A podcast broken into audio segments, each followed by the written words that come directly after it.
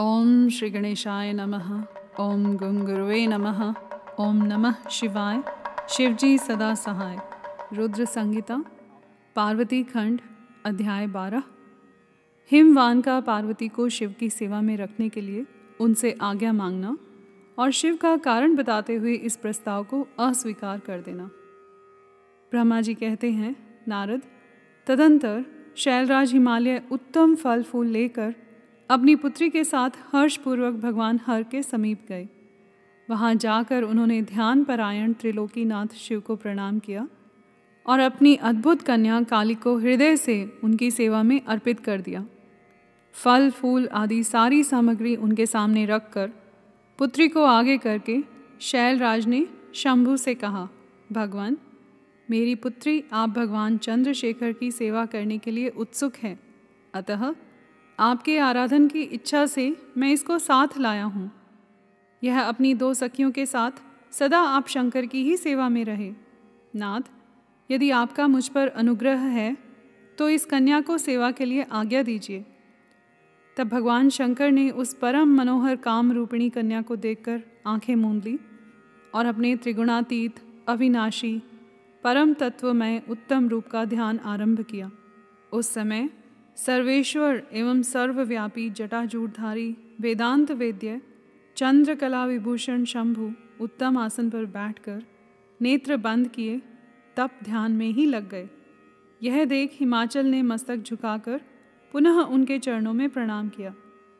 यद्यपि उनके हृदय में दीनता नहीं थी, तो भी वे उस समय इस संशय में पड़ गए कि न जाने भगवान मेरी प्रार्थना स्वीकार करेंगे या नहीं। वक्ताओं में श्रेष्ठ गिरिराज हिमवान ने जगत के एकमात्र बंधु भगवान शिव से इस प्रकार कहा। हिमालय बोले, देव देव महादेव करुणाकर शंकर विभो, मैं आपकी शरण में आया हूँ। आंखें खोलकर मेरी ओर देखिए। शिव शर्व महिशान, जगत को आनंद प्रदान करने वाले प्रभु महादेव, आप संपूर्ण आपत्तियों का निवारण करने वाले हैं। मैं आपको प्रणाम करता हूँ।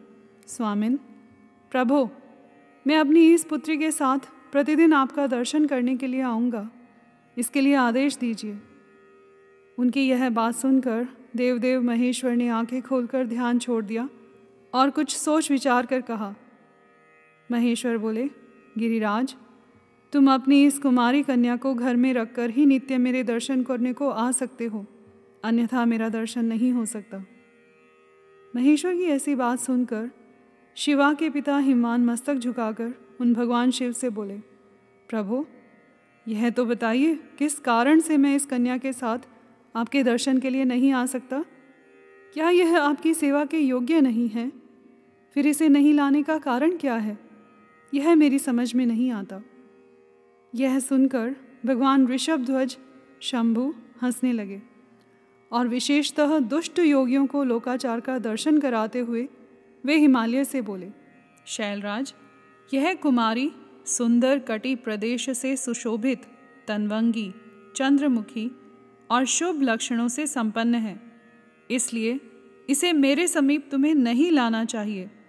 इसके लिए मैं तुम्हें बारंबार रोकता हूँ। वेद के पारंगत विद्वानों ने नारी को माया रूपिणी कहा है। विशेषतः युवती स्त्री तो तपस्वी जनों के तप में विघ्न डालने वाली ही होती है।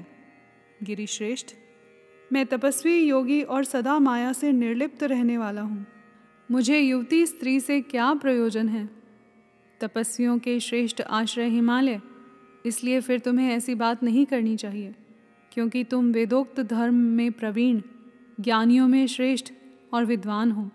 अचलराज, स्त्री के संग से मन में शीघ्र ही विषय वासना उत्पन्न हो जाती है, उससे वैराग्य नष्ट होता है और वैराग्य न होने से पुरुष उत्तम तपस्या से भ्रष्ट हो जाता है।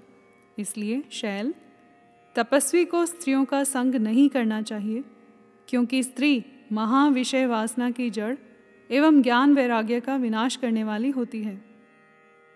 ब्रह्मा जी कहते हैं, नारद, इस तरह की बहुत सी बातें कहकर महायोगी शिरोमणि भगवान महेश्वर चुप हो गए।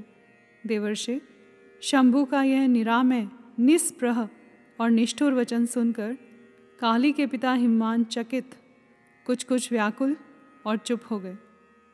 तपस्वी शिव की कही हुई बात सुनकर और गिरिराज हिमवान को चकित हुआ जानकर भवानी पार्वती उस समय भगवान शिव को प्रणाम करके विशद वचन बोली।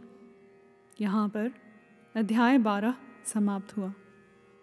कर्पूरगौरम करुणावतारम संसारसारम भुजगेंद्रहारम सदा वसंतम हृदयारविंदे भवम भवानी सहितं नमामि।